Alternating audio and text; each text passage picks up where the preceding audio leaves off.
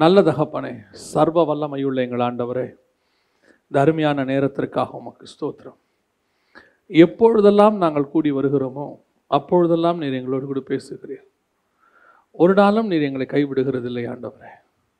உம்முடைய வாயின் வார்த்தைகள் எங்கள் இருதயங்களுக்குள்ளே இருபுறம் கருக்குள்ள பட்டயத்தை போல ஊடுருகிற தயவுக்காக உமக்கு ஸ்தோத்திரம். எங்களை உருவாக்குகிற உடைய வசனத்துக்காக உமக்கு நன்றி.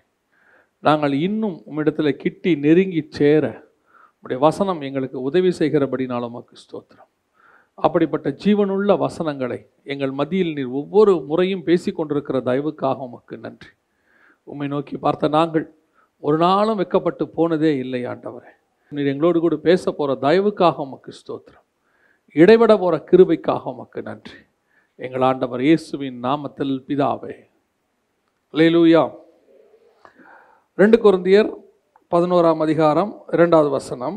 நான் உங்களை கற்புள்ள கன்னிகையாக கிறிஸ்து என்னும் ஒரே புருஷனுக்கு ஒப்பு கொடுக்க நியமித்தபடியால் உங்களுக்காக தேவ வைராக்கியமான வைராக்கியம் கொண்டிருக்கிறேன் என்று பவுல் சொல்லுகிறார். இங்கே ஆண்டவர் சபையை பார்த்து சொல்லும்போது கற்புள்ள கன்னிகையாக அப்படின்னு சொல்லி கொடுத்துருக்கிறார். ரெண்டாவது ஒரே புருஷனுக்கு ஒப்பு கொடுக்க நியமித்தபடியினால். இந்த ரெண்டு காரியத்தில் தான் நாம் இன்றைக்கி பார்க்க போகிறோம். திருச்சபையை குறித்து வேதம் சொல்லுகிறது கற்புள்ள கன்னிகையாக அப்படின்னு இருக்கு.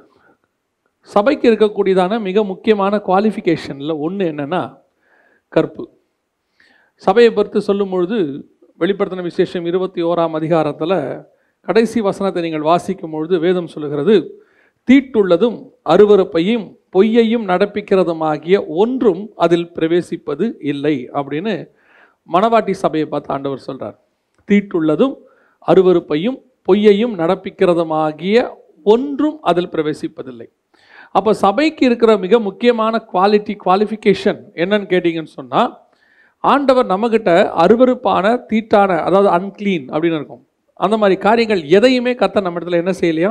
எதிர்பார்க்கவில்லை. சபைக்குள்ளே இருக்கக்கூடாது என்று ஆண்டவர் சொல்கிறார் அப்படிப்பட்டதான குவாலிட்டிஸில் ஒரு குவாலிட்டி என்ன அப்படின்னு கேட்டிங்கன்னு சொன்னால் கற்புள்ளதான சபை. கற்பு என்றால் என்ன? பொதுவாக கற்பு என்பது இன்னைக்கு உலக பிரகாரமாய் பார்க்கும் பொழுது அது சரீர பிரகாரமான ஒரு காரியமாக கருதப்படுது ஆனால் கற்பு என்பது சரீர பிரகாரமானதும் அல்ல அது நம்முடைய மன சம்பந்தப்பட்டது உள்ளான காரியத்தை பொறுத்தது. இப்போ உதாரணமாக திருமணம் ஆகி ஒரு மனைவி வந்து ஒரு கணவனோடு கூட இருக்கும் பொழுது அவளைத்தான் நாம் கற்பு கரசி என்று சொல்லுகிறோம். திருமணமானவங்கள தான் என்ன சொல்லுவோம்? கற்புக்கரசி. கரசி அப்போ திருமணம் ஆயிட்டா அவங்க கற்பில்லாதவங்கன்னு அர்த்தம் கிடையாது. வசனத்தின்படி அவங்க யார்? கற்பு கரசி அப்போ கற்பு என்பது சரீர சம்பந்தப்பட்டதல்ல. கற்பு என்பது எதை சம்பந்தப்பட்டது? மனதை சம்பந்தப்பட்டது. அப்போ சபை எப்படிப்பட்டதாக இருக்க வேண்டும் என்று விரும்புகிறார்? நான் ஆவியிலே பேசுகிறேன். சபை என்பதை எப்படிப்பட்டதாக இருக்க வேண்டும் என்று கத்தர் விரும்புகிறார்னா கற்புள்ளதான ஒரு சபை.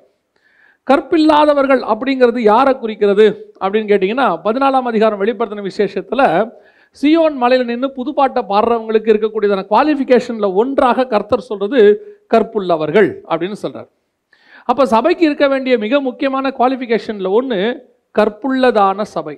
கரையற்றதும் திரையற்றதும் எபேசியர் அஞ்சு இருபத்தேழில் சொல்கிறாரு கரையற்றதும் திரையற்றதுமான சபை.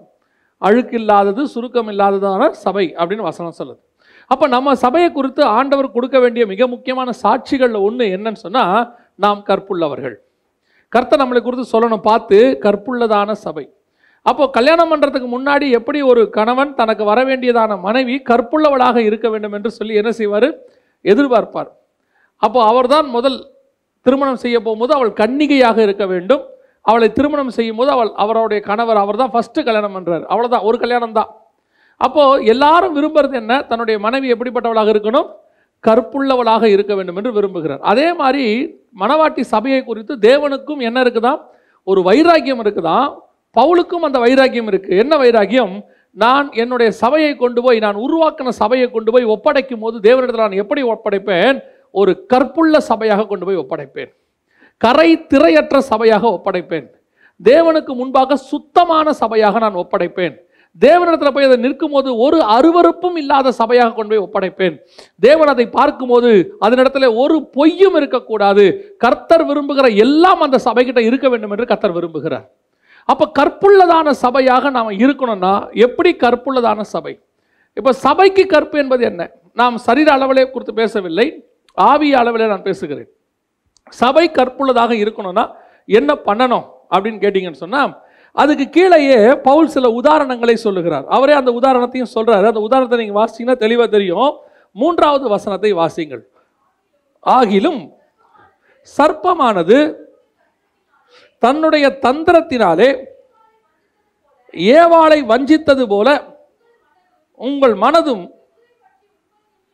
கிறிஸ்துவை பற்றிய உண்மை நின்று விலகும்படி கெடுக்கப்படுமோ என்று பயந்திருக்கிறேன். எப்படி ஒரு பெண் கெடுக்கப்படுவாளோ அவள் கற்பழிக்கப்பட்டாள் என்று சொல்லுகிறோமோ அதே மாதிரி சபை கெடுக்கப்படும் கற்பழிக்கப்படும். எப்பொழுது? அது உண்மையை விட்டு விலகும் போது தேவனை பற்றினதான உபதேசத்தை விட்டு விலகும் போது அதற்கென்று கர்த்தர் ஒரு உபதேசத்தை வைத்து இந்த சபை இந்த மனைவி என் மனவாட்டி இப்படித்தான் இருக்க வேண்டும் என்று அவர் நிர்ணயம் பண்ணி வைத்திருக்கும் போது அந்த உண்மைத்தன்மையை விட்டு சபை விலகும் போது சபை கற்பை இழக்கிறது என்று வேதம் சொல்லுகிறது. அப்போ இதுக்கு உதாரணமாக யாரை சொல்றாரு? ஏவாளை கொண்டு வந்து செல்கிறார். ஏவாள் வஞ்சிக்கப்பட்டது. அப்போ இங்கே சொல்லப்படுவது ஏவாள் சரீர அளவிலே கற்பழிக்கப்பட்டாங்களா? கற்பில்லாதவங்களா போனாங்கன்னா இல்லை. ஏவாளுடைய பிரச்சனை வேற. அதைத்தான் இந்த இடத்துல பவுல் உதாரணமாக கொண்டு வர்றார். ஏவாளுக்கு ஒரு பிரமாணம் கொடுக்கப்பட்டது. உங்கள் எல்லாருக்கும் தெரியும். நமக்கு இது மூன்றாம் அதிகாரம். ஆதியாகமத்தின் புஸ்தகத்தில் இருக்குது ரெண்டாம் அதிகாரத்தில் மூன்றாம் அதிகாரத்தில் இருக்குது இப்போ ஏவாளுக்கு ஒரு பிரமாணம் கொடுக்கப்பட்டது. அந்த பிரமாணம் ஆதாமின் இடத்துல கொடுக்கப்பட்டது. ஏவாளுக்கு இடத்துல கொடுக்கப்படவில்லை. அந்த பிரமாணம் கொடுக்கப்படும் போது ஆ- ஏவாள் இல்லவே இல்லை. இப்போ ஆதாம் வழியாக ஏவாளுக்கு அந்த பிரமாணம் வருகிறது. என்ன பிரமாணம்? இப்போ நமக்கெல்லாம் ஒரு கிருபையின் பிரமாணம்னு சொல்கிறோம் இப்போ இஸ்ரவேலர்களுக்கு நியாயப்பிரமாணம்னு சொல்கிறோம் பத்து கட்டளைகள். நமக்கு ரெண்டு கட்டளை. அதாவது பத்து கட்டளையும் கத்தர் எங்கே கொண்டு வந்துட்டார்? நியாயப்பிரமாணம் மொத்தத்தையும் ரெண்டு கட்டளையில் கொண்டு வந்துட்டார். நமக்கு ரெண்டு அவங்களுக்கு பத்து. ஆனால் ஆதாமுக்கு ஒரே கட்டளை தான். என்ன சொ- என்ன கட்டளை? நீ இந்த பழத்தை என்ன செய்யக்கூடாது? புசிக்க கூடாது. ஓசியா புஸ்தகத்தில் சொல்லும்போது ஆதாமை குறித்து சொல்லும்போது ஆதாம் என் உடன்படிக்கையை மீறினானுங்கிறார் ஆண்டவர். ஓசியாவின் புஸ்தகம் ஆறாம் அதிகாரம் ஏழாம் வசனத்தில் ஆதாம் என் உடன்படிக்கையை மீறினது போல அப்போ கர்த்தர் அவனோட கூட என்ன பண்ணியிருக்கிறாரு? ஒரு உடன்படிக்கை பண்ணியிருக்கிறார். என்ன உடன்படிக்கை பண்ணார்? ஓசி ஆறு ஏரில் அவர்களோ ஆதாமை போல் உடன்படிக்கை மீறி அப்படின்னு இருக்கு. ஒவ்வொருத்தருக்கும் ஒரு உடன்படிக்கை இருக்குது. ஆபரகாமுக்கு ஒரு உடன்படிக்கை. என்ன உடன்படிக்கை? என் சொல்லை கேட்டு நீ இங்கேருந்து புறப்பட்டு காணான் தேசத்துக்கு போனால் நான் உன்னை பெரிய ஜாதியாக்குவேன். இதான் ரெண்டு பேருக்கு நடுவில் உடன்படிக்கை. அதே மாதிரி ஈசாக்குக்கு ஒரு உடன்படிக்கை இருக்குது. என்ன உடன்படிக்கை? நீ இந்த தேசத்தை விட்டு எகிப்துக்கு போகாமலும் இங்கேயே தங்கியிரு. நான் இங்கேயே உன்னை என்ன செய்வேன்? ஆசீர்வதிப்பேன். இந்த மாதிரி ஆண்டவர் உடன்படிக்கை பண்ணுறார் பைபிளில். இப்போ ஆதாமோட உடன்படிக்கை இருக்கு. என்ன உடன்படிக்கை? நீ இந்த பழத்தை என்ன செய்யக்கூடாது? சாப்பிடக்கூடாது. இதை நம்ம ஒரு சம்பவமாக மட்டுமே பார்த்துக்கிட்டு இருக்கிறோம். இப்போ நம்மகிட்ட இருக்கிற பிரச்சனை என்னென்னா பிரச்சனை அல்ல நமக்கு சொல்லப்பட்ட விதம். நாம் இதை ஒரு சம்பவமாகவே பார்த்துக்கிட்டு இருக்கிறோம். ஆனால் ஆக்சுவலாக இதுக்கு பின்னாடி இருக்கிற ஸ்பிரிச்சுவல் விஷயம் என்னென்னா தேவன் உண்டாக்கின முதலாவது சபை. ஃபஸ்ட்டு சர்ச் யாருன்னா ஏவால் தான் ஃபஸ்ட்டு சர்ச் ஆதாம் வந்து அதற்கு தலையாக இருக்கிறார். கிறிஸ்து தான் சபைக்கு தலையாக இருக்கிறார். நாம் சபை சரீரமாக இருக்கிறோம். இப்போ நமக்கு அடையாளம் தான் ஏவாள். கிறிஸ்துவுக்கு அடையாளம் தான் ஆதாம். அதனால தான் வசனம் சொல்லுது இரண்டாம் ஆதாம் ஆகிய ரெண்டாம் மனுஷன் இவர் வந்தார். அவர் முதலாம் ஆதாம். இப்போ இந்த ஆதாம் வழியாக ஒரு பிரமாணம் கொடுக்கப்பட்டது சபைக்கு யாருக்கு? ஏவாளுக்கு கொடுக்கப்படுகிறது. என்ன பிரமாணம் கொடுக்கப்படுகிறது? நீங்கள் உங்களுக்கு இந்த பூமியில் எல்லா விதமான ஆசீர்வாதம் உண்டு. நீங்கள் எல்லாவற்றையும் புசிக்கலாம். ஆனால் ஒன்றே ஒன்று இந்த பழத்தை மாத்திரம் என்ன செய்யக்கூடாது? விளக்கின கனியை புசிக்கக்கூடாது. இது பிரமாணம். இந்த பிரமாணத்தை மீற கர்த்தர் கொடுத்த இந்த கட்டளையை மீற பக்க வழியாக இன்னொரு பிரமாணம் உள்ளே நுழையுது. அதைத்தான் கொரிந்தியருக்கு எழுதும்போது யார் எழுதுறாரு? பவுல் எழுதுறாரு. ஏவாள் வஞ்சிக்கப்பட்டது போல. இப்போ இன்னொரு உபதேசம் வருது சபைக்குள்ள. ஏதேனுக்குள்ள தோட்டத்துக்குள்ள வருது ஒரு உபதேசம். என்ன உபதேசம் வருது? அப்படியே நேர்மாறான உபதேசம். தேவன் என்ன சொன்னார்? சாப்பிட வேண்டான்னாரு. இவங்க என்ன சொல்கிறாங்க சாப்பிடலாங்கிறாங்க. ஏன் தேவன் சொல்கிறாரு சாப்பிட்டா சாவேங்கிறாரு. அவன் என்ன சொல்கிறான் சாப்பிட்டா சாக மாட்டேன்னு சொல்கிறான் அப்போது தேவன் என்ன பிரமாணம் நமக்கு ஒன்று கொடுக்குறாரோ ஒரு சபைக்கு நமக்கு என்ன கொடுக்குறாரோ அதற்கு அப்படியே நேர்மாறான ஒரு பிரமாணம் சபைக்குள்ளே வரும். இந்த பிரமாணத்தை நீங்கள் கை கொள்ளுவீர்களானால் வசனம் சொல்லுது நீங்கள் கற்பை இழக்கிறீர்கள் என்று வசனம் சொல்லுது. இதைத்தான் அங்கே அவர் சொல்கிறார் நீங்கள் கற்பை இழக்கிறீர்கள். கற்புள்ள கன்னிகைனா என்ன? எனக்கு கொடுக்கப்பட்ட உபதேசம் இருக்கே அது என் கணவனால என் மணவாளனாகிய இயேசு கிறிஸ்துவால் கொடுக்கப்பட்டதான உபதேசம். அந்த உபதேசம் அந்த பிரமாணம் எனக்குள்ள கடைசி வரைக்கும் இருக்கும்போது நான் அவருக்கு கற்புள்ளவனாக இருக்கிறேன். அவர் சொன்ன வார்த்தைக்கு நான் முழுவதுமாய் கீழ்ப்படியும் போது நான் கற்புள்ளவனாக காணப்படுகிறேன். எப்பொழுது எனக்கு தேவன் என்னுடைய சபைக்கு என்னுடைய ஊழியக்காரன் வழியாக ஒரு பிரமாணத்தை கொடுக்கும்போது ஒரு காரியத்தை சொல்லும்போது இதற்கு நேர்மான பிரமாணத்தை நான் ஏற்றுக்கொள்கிறேனோ அல்லது வேறொரு காரியத்தை நான் அக்செப்ட் பண்ணி கொள்கிறேனோ அப்பொழுது நான் கற்பை இழக்கிறேன். சபை என்ன செய்து? கற்பிழக்கிறது இங்கே சரீர பிரச்சனையே வரல ஆவியின் பிரச்சனை வருது. இன்னைக்கு நமக்கு இது ஒரு பிரச்சனையாவே தெரியல பாருங்களேன். இன்னைக்கு கடைசி காலத்தில் இப்போ இந்த பிரச்சனை சபைக்குள்ள பக்க வழியாக நுழைஞ்சிருக்கு. கொருந்தியருக்கு எழுதும் போது அதான் பவுல் சொல்கிறாரு நான் இவ்வளோ தூரம் உங்களுக்கு சொல்லிட்டு போனேன். வேற வந்து வேற ஒரு உபதேசம் சொல்லும் போது நீங்கள் ஏற்றுக்கொள்ளுகிறீர்களேன்னு சொல்கிறார் இன்னைக்கு அதான் நுழையுது. இன்னைக்கு உங்களுக்கும் எனக்கும் கொடுக்கப்பட்டிருக்கிறதான பிரமாணம் என்பது கிறிஸ்துவின் மூலமாக கொடுக்கப்பட்டது. அப்போசல் வழியாக நமக்கு கொடுக்கப்பட்டது. ஆனால் இந்த பிரமாணத்திற்கு பக்க வழியான பிரமாணம் ஒன்று வந்திருக்குது. இன்னும் உங்களுக்கு ஈஸியாக புரியணும்னா உன்- இந்த பிரமாணத்தை விட உங்களுக்கு ஈஸியாக ஃபாலோ பண்ணுற மாதிரி வேறொரு உபதேசத்தை இதே சபைகளில் சொல்லி கொடுக்குறாங்க. இந்த சபையில் நம்ம சபையில் இல்லை. கடைசி கால சபைகளில் சொல்லி கொடுக்குறாங்க. இப்போ பாருங்க. ஆதாம் காலத்தில் ஒரு பிரமாணம் இருந்துச்சு. என்னன்னு கேட்டால் மனசாட்சி. உன் மனசாட்சிக்கு தகுந்த மாதிரி நீ செய். அவ்வளோதான் அவங்களுக்கு அந்த காலத்தில் வேறு எதுவுமே கிடையாது. சபை கிடையாது. பாஸ்டர் கிடையாது. பைபிள் கிடையாது. எதுவுமே கிடையாது. உன் மனசாட்சிக்கு ஏற்ற மாதிரி செய். மனசாட்சியில் நீ சூடு உண்டவனா மாறக்கூடாது. அதனால தான் ஒவ்வொரு வாட்டியும் ஆண்டவர் வந்து ஒரு கேள்வி கேட்பாரு. ஆதாமே ஆதாமே எங்கே இருக்கிறாய்? விளக்க வேண்டாம் என்ற கனி புசித்தாயோ? அவன் மனசாட்சிப்படி ஆமாம் சாப்பிட்டேன்னு சொல்லியிருந்தா பிரச்சனை ஓவர் அங்கே. உடனே அதுக்கு ஒரு ஆண்டவர் ஏதோ ரெமிடி உண்டு பண்ணியிருப்பாரு. அவன் ஒத்துக்கல. ஒத்துக்காமல் என்ன செஞ்சார்? ஏவாள் மேலே பழிய போட்டார். ஏவாளையும் கேட்கறது அவங்களும் பழிய தூக்கி போட்டாங்க. இந்த மனசாட்சி பிரமாணம் எப்போ வரைக்கும்? நோவா காலம் வரைக்கும். இப்போ நோவா காலத்தில் மனசாட்சி பிரமாணம் நோவா காலத்தோட ஃபெயிலியர் ஆயிடுச்சு இப்போ நோவா கிட்ட கர்த்தர் சொல்கிறார் ஒன்பதாம் அதிகாரம் ஆதியாகமத்தில் இனிமேட்டு மனசாட்சி பிரமாணம் கிடையாது. நான் இனி பழி வாங்க போகிறேன்னு சொல்கிறார் நான் மனுஷனுடைய ரத்தத்துக்கு என்ன செய்ய போகிறேன் பழி வாங்க போகிறேன் அவனுடைய சகோதரனுடைய ச- ரத்தத்துக்கு சகோதரன் கையில் என்ன செய்ய போகிறேன் பழி வாங்க போகிறேன் அப்போ இப்போ என்ன பிரமாணம் வருது உள்ள? நியாயப்பிரமாணம் வருது. கண்ணுக்கு கண் பல்லுக்கு பல் வருது. இப்போ மனசாட்சி பிரமாணம் போயிருச்சு. இப்போ அடுத்த ஆண்டவர் என்ன கொண்டாட்டார் லா கொண்டாந்துட்டார். சட்டம். இப்போ சட்டம் வந்த பிறகு சட்டப்பூர்வமாக செய்யறது கஷ்டம். மனசாட்சிப்படி செய்யறது ஈஸி இப்போ. ஏன் தெரியுமா? உலகமே சட்டப்பூர்வமாக மாறிடுச்சு ஆண்டவர் என்ன பண்ணிட்டாரு? சட்டம் படி போட்டார். நீ மனசாட்சிப்படி நான் உனக்கு கொடுத்த காலத்தில் நீ என்ன செய்யல? கீழ்ப்படி இல்லை ஆனால் இப்போ நான் உனக்கு என்னத்தை கொண்டாந்துட்டேன்? லா கொண்டாந்துட்டேன். இப்போ லா படி தான் நீ செய்யணும். எப்போ? நியாயபுரமான காலத்தில். நீ ஆட்டுக்குட்டி பலி கொடுக்கணும்னா கொடுக்கணும். அந்த காலத்தில் அதெல்லாம் பலிலாம் தேவையே இல்லை. அந்த காலத்தில் ஒன்றும் இல்லை. ஒத்துக்கிட்டா போதும். இப்போ அப்படி இல்லைப்பா. உனக்கு பிரமாணம் வந்துருச்சு. ஆனால் பிரமாணம் காலத்தில் எத்த எல்லாரும் எப்படி இருந்தான் தெரியுமா?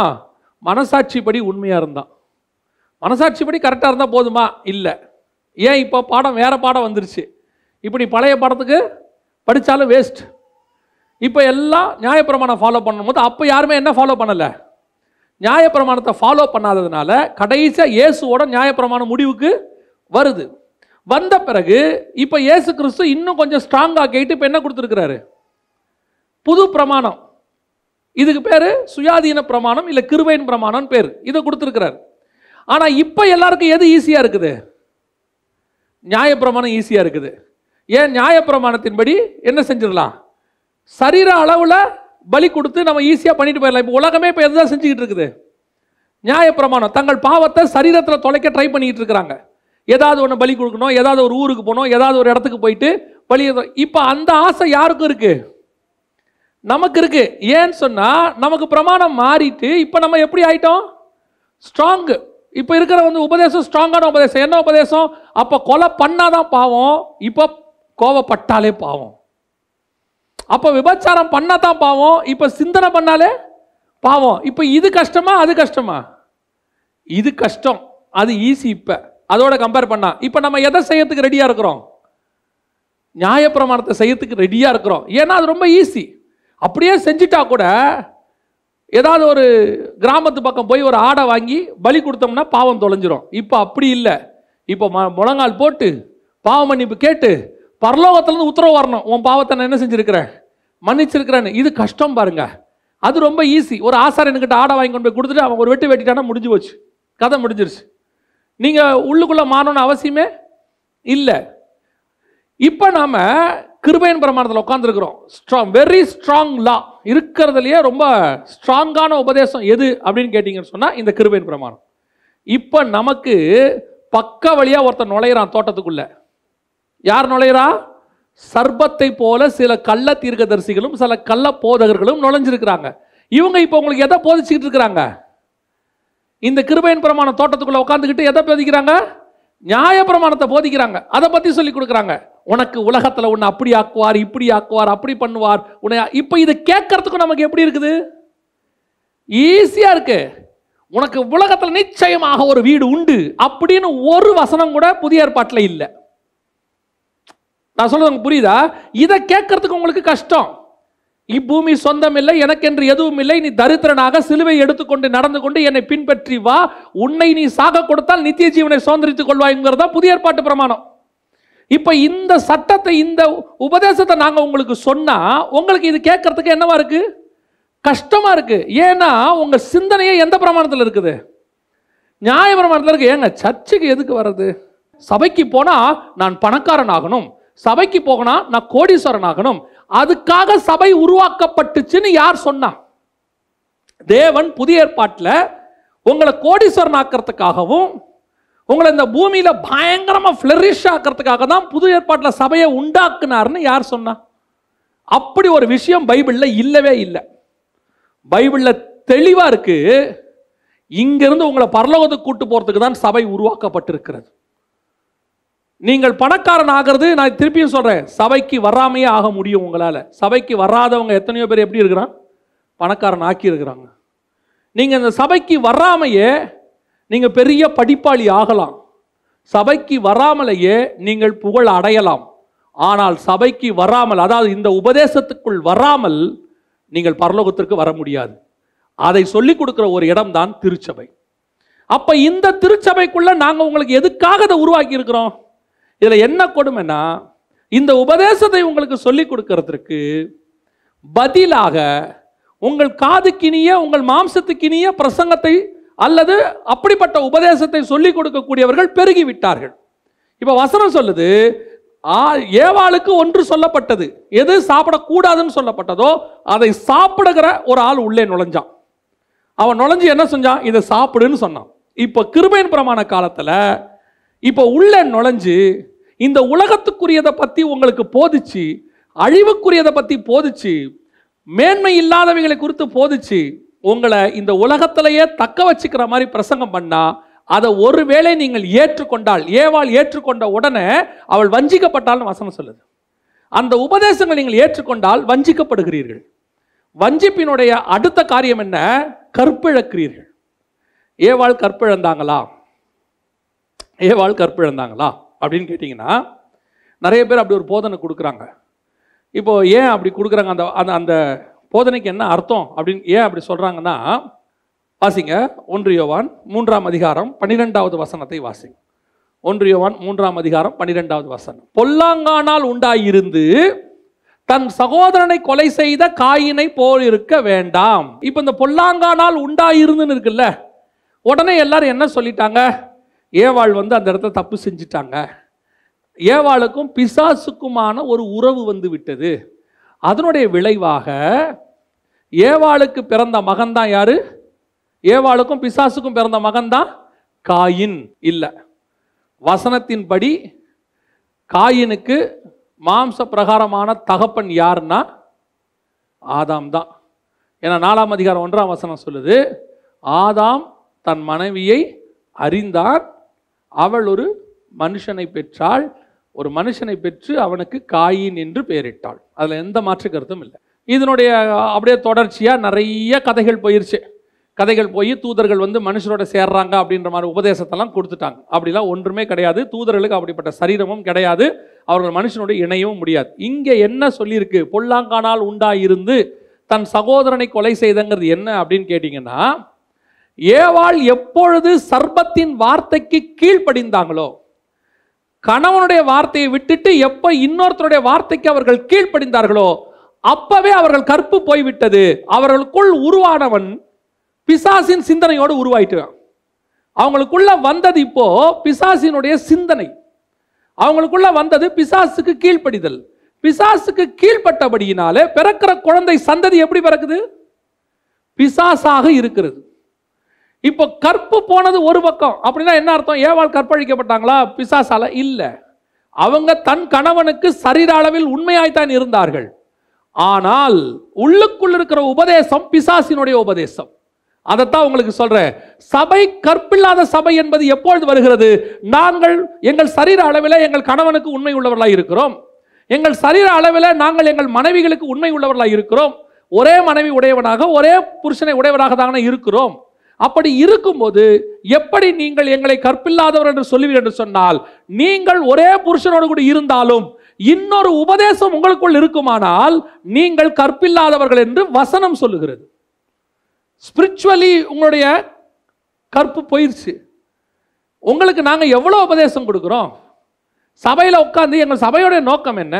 இந்த சபையில் என்னைக்காவது உலக தேவைக்காகவும் எங்களுடைய தேவைக்காகவோ எங்கள் குடும்பத்தை தேவைக்காகவோ பிரசங்கம் பண்ணப்பட்டிருக்கிறதா? எனக்கு தெரிஞ்சு அப்படி ஒரு பிரசங்கம் இங்கே இல்லவே இல்லை.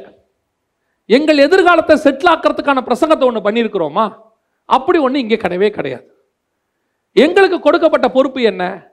கற்புள்ள கன்னிகையாக ஒரே புருஷனுக்கு கொண்டு போய் உங்களை ஒப்படைக்க வேண்டும். அதற்கான போதனைகள் மட்டுமே சபையில் கொடுக்கப்படுகிறது. இப்ப இந்த ஏதேனுக்குள்ளேயும் அப்படிப்பட்ட உபதேசங்கள் வருகிற காலம் வந்துருச்சுன்னு சொல்றேன். இப்போ உங்களுக்கும் அந்த உபதேசம் கேட்கறதுக்கு எப்படி இருக்குது? நல்லா இருக்குது. இப்போ பாருங்க நான் சொல்றது ஒரு உதாரணம். எல்லா பழத்தையும் ஆதாம் சாப்பிட்டாருன்னு வச்சுக்கோங்களேன். சாப்பிட்டு முடிச்சிருப்பார். ஏன்னா எல்லாத்துக்கும் ஒரு பேர் வச்சாரே. மேக்ஸிமம் எல்லாத்தையும் சாப்பிட்ருப்பாரு இப்போ அவர் சாப்பிடாத பழம் என்னது? நன்மை தீமை அறியத்தக்களையும் ஜீவ விருட்சம் இது ரெண்டு மட்டும்தான் அவர் சாப்பிடல. மிச்சம் எல்லாமே சாப்பிட்ருக்கு இருக்குது ஏன்னா எல்லாத்துக்கும் பேர் வச்சுட்டாருன்னு வச்சுக்கோங்களேன். இப்போ இவருக்கு எல்லாத்தையும் சாப்பிட்ட பிறகு இப்போ டைம் இருக்கு. இன்னும் சாப்பிடாத பழம் என்னது?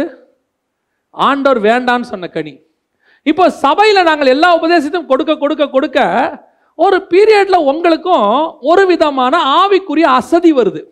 எப்போ பார்த்தாலும் என்ன செய்கிறாங்க பரிசுத்தம் விசுவாசம் வருக நியாய தீர்ப்பு ஆண்டவர் உண்மையாக இருக்க சொல்கிறாரு ஆண்டவர் வந்து உத்தமமாக இருக்க இப்படி கேட்டு கேட்டு கேட்டு கொஞ்சம் அப்படி லெஷராக இருக்கும்போது திடீர்னு உங்களுக்கு ஒரு ஆள் கொண்டாராம பாருங்க. எப்படி கொண்டு வராங்க? நாங்கள் சொன்ன இந்த உபதேசத்துக்கு ஆப்போசிட்டான ஒரு உபதேசம். ஒரு வீடு இருந்தால் ரெண்டு வீடு கொடுப்பார். இந்த வருஷம் நிச்சயமாக நீ ஒரு வீட்டை கட்டவே கட்டுவாய். யார் சொன்னா? இந்த எப்போ உங்களுக்கு அந்த உபதேசத்தை நீங்க உங்க இருதயத்தில் அக்செப்ட் பண்றீங்களோ இந்த கிருபையின் பிரமாணத்துக்கு ஆப்போசிட்டான ஒரு விஷயத்தை உங்க இருதயத்துக்குள்ள அக்செப்ட் பண்றீங்களோ அந்த நிமிஷம் உங்களுக்குள்ள இன்னொரு விதை விழுகிறதுன்னு அர்த்தம். இன்னொரு புருஷன் அதாவது பிசாசினுடைய விதை என்ன செய்யுது? நீங்கள் கற்பிழக்க தொடங்குகிறீர்கள்னு அர்த்தம். எத்தனை வருஷம் ஆனாலும் ஒரு வீட்டுக்காரர் தான் ஒரு மனைவி தான் ஒரு வாழ்க்கை தான் ஒரு குடும்பம் தான் ஒரு உபதேசம் மட்டும்தான். நோ மோர் டாக்டரின்ஸ் நான் சொல்லலை பவுல் கீழே சொல்லிக்கிட்டே வராரு நாங்கள் சொல்லிய இந்த உபதேசத்தை அல்லாமல் அங்கே அவர் எவ்வளோ அழகாக சொல்கிறார் பாருங்களேன். நாலாவது வசனம் எப்படி எனில் உங்களிடத்தில் வருகிறவன் எங்கள் நாங்கள் பிரசங்கியாத வேறொரு இயேசுவை பிரசங்கித்தானானால் அல்லது நீங்கள் பெற்றிராத வேறொரு ஆவியையும் நீங்கள் ஏற்றுக்கொள்ளாத வேறொரு சுவிசேஷத்தையும் பெற்றீர்களானால் நன்றாய் சகித்திருப்பீர்களே. என்ன ஆயிடுச்சு? நாங்கள் சொல்கிறதெல்லாம் கஷ்டமாக போகுது. நாங்கள் சொல்கிறதெல்லாம் உங்களுக்கு கொஞ்சம் வருத்தமாக மாறுது. ஏன்? சூழ்நிலை அப்படி. நாம் கொஞ்சம் கஷ்டத்தில் போகும்போது திடீர்னு ஒருத்தன் வந்து சொல்கிறான் உன்னை கோடீஸ்வரன் ஆக்குவேன்னு. நாங்கள் சொல்கிறோம் நீ கஷ்டத்தில் போகும்போது கிறிஸ்துவுக்குள்ள விசுவாசமாக இரு. உன் தேவைகளை தேவன் சந்திப்பார். நாங்கள் இப்படித்தான் சொல்லி கொடுக்குறோம். ஏன் இப்படி சொல்லி கொடுக்குறோம்? அது கேட்கறதுக்கு நல்லா இருக்கும். இப்போ எக்ஸாம் நெருங்க நெருங்க. அப்படியே கொஞ்சம் கொஞ்சமாக எக்ஸாம் டைம் வர வர. இன்னும் நம்ம ஒரு பத்து பாடம் படிக்க வேண்டியிருக்கு. பாஸ் ஆகுமா ஃபெயில் ஆகுமான்னு சொல்லும்போது ஒரு நல்ல தாய் தகப்பன் என்ன சொல்லி கொடுப்பாங்கன்னா கவலைப்படாத படி. நான் டீ போட்டு கொடுக்குறேன். நைட் நானும் உங்க கூட உட்கார்றேன். வேணா ஒரு டியூஷன் ஏற்பாடு பண்ணுவோம். தைரியமாக படி. எழுத வேண்டியது எழுது. மிச்சத்தை பார்த்துக்கலாம். நீ பாஸ் பண்ணிடுவேன்னு இப்படி சொல்லுவாங்க. ஆனால் இதுக்கு ஒன்று ஈஸியான மெத்தட் ஒருத்தன் சொல்லி கொடுப்பான். என்ன தெரியுமா? பக்கத்து இடத்துல ஒரு கொஸ்டின் பேப்பர் அவுட் ஆகுதான் ஐநூறுரூவா கட்டினா போதுமா? கொஸ்டின் பேப்பர் கொடுத்துட்றாங்க. நம்ம வாங்கிட்டு வந்து வச்சிடலாம். இன்னொருத்தன் சொல்லுவான் வரக்கூடிய மாஸ்டரை கரெக்ட் பண்ணிடலாம். இன்னொருத்தன் சொல்லுவான் பேப்பரை சேஸ் பண்ணி பாஸ் பண்ணிடலாம். இதெல்லாம் கேட்குறதுக்கு நல்லா தான் இருக்கும். ஐநூறுரூவா கொடுத்தா பாஸ் பண்ணிடலாமோ? உட்காந்து கொஸ்டின் பேப்பர் அவுட் ஆகிடுமோ எங்கள் நாங்கள் ஸ்கூல் படிக்கிற காலத்தில் நான் நாங்கள் படிக்கிற காலத்தில் எங்களுக்கு முன்ன எங்களுக்கு அப்புறம் வந்த ஒரு பேட்ச் பசங்க மேக்ஸ் எக்ஸாமுக்கு நான் சொல்கிறேன் நைன்டீன் நைன்டிஸில் மேக்ஸ் எக்ஸாமுக்கு நல்லா படிக்கிற பசங்க அவனுங்க. முந்தின நாள் ஒருத்தன் வந்து சொல்லிட்டான் கும்பகோணத்தில் நேத்தே மேக்ஸ் எக்ஸாம் நடந்துருச்சான் கொஸ்டின் பேப்பர் அவுட் ஆயிருச்சு. நைட்டு பத்து மணிக்கு வருது கொஸ்டின் பேப்பர் அப்படின்னு சொன்ன உடனே இன்னைக்கு மத்தியானம் எக்ஸாம் முடிச்சதுலேருந்து எவனும் பத்து மணி வரைக்கும் படிக்கவே இல்லை. ஏன்னா கொஸ்டின் பேப்பர் எத்தனை மணிக்கு வருது? பத்து மணிக்கு வருது. பத்து மணிக்கு வருது. எல்லாம் வெயிட் வெயிட் பண்ணிக்கிட்டே இருக்கிறான். பத்தரை மணிக்கு சொல்கிறாங்க கொஸ்டின் பேப்பர் வரல. கிடைக்கல. இதுக்கப்புறம் எல்லாம் புக் எடுத்து ஓடுறான். டென்ஷன்லேயே பாதி பேர் தூங்கிட்டான். எதுக்கு சொல்கிறேன் இந்த பக்க வழியாய் நுழைகிற உபதேசம் இருக்கிறதே அது கேட்க சந்தோஷமாக தான் இருக்கும். ஆனால் உண்மையான உபதேசம் இருக்கே அது கை கொள்வதற்கு கஷ்டமாக தான் இருக்கும். ஆனால் நேர் வழியாய் போகிற உபதேசம் கற்புள்ள உபதேசம் பக்க வழியாய் நுழைகிறது. என்னைக்கு இருந்தாலும் செகண்டு ஃபால்ட்டு அது ராங்கு அது தப்பு ஒரு நாள் கொண்டு போய் நரகத்தில் உங்களை தள்ளிவிடும். இப்போ வருது பாருங்க உபதேசம் உள்ள. பாம்பின் வழியா உள்ள வருது பாருங்க உபதேசம். இது இந்த செய்தியினுடைய மிக முக்கியமான நோக்கமே நீங்கள் கற்புள்ளவர்களாக போய் பரலோகத்துக்கு சேரணும்னா இந்த உபதேசத்தை அக்செப்டே பண்ணக்கூடாது. ஏற்றுக்கொள்ளவே கூடாது. ஏன் இப்போ ஏவாள் ஏற்றுக்கிட்டு வஞ்சிக்கப்பட்டுட்டாங்க? அதனுடைய விளைவை தான் இப்போ சொல்லிட்டு இருக்கிறேன். ஏவாள் வஞ்சிக்கப்பட்டதுக்கு பிறகு நடந்த சம்பவங்களும் நமக்கு நடக்க போகிற சம்பவமும் ஒரே சம்பவம். அதான் உண்மை. இப்போ ஏவாளுக்கு இந்த உபதேசம் எப்படி வந்துச்சு? பக்க வழியாக நுழைஞ்சிச்சு உள்ள. அப்படியே யாரோ ஒருத்தன் பாம்பு அப்படியே ஊர்ந்து வருது உள்ள. தந்திரமான உபதேசம். இப்போவும் அதே மாதிரி தான் தந்திரமான உபதேசம் வருது. நாங்கள் நேரடியாக சபையில் உட்காந்து சொல்கிறது உங்களுக்கு கேட்கறது கொஞ்சம் கஷ்டம். வந்து கேட்கறது கஷ்டம். தான் சொல்லுவேன்.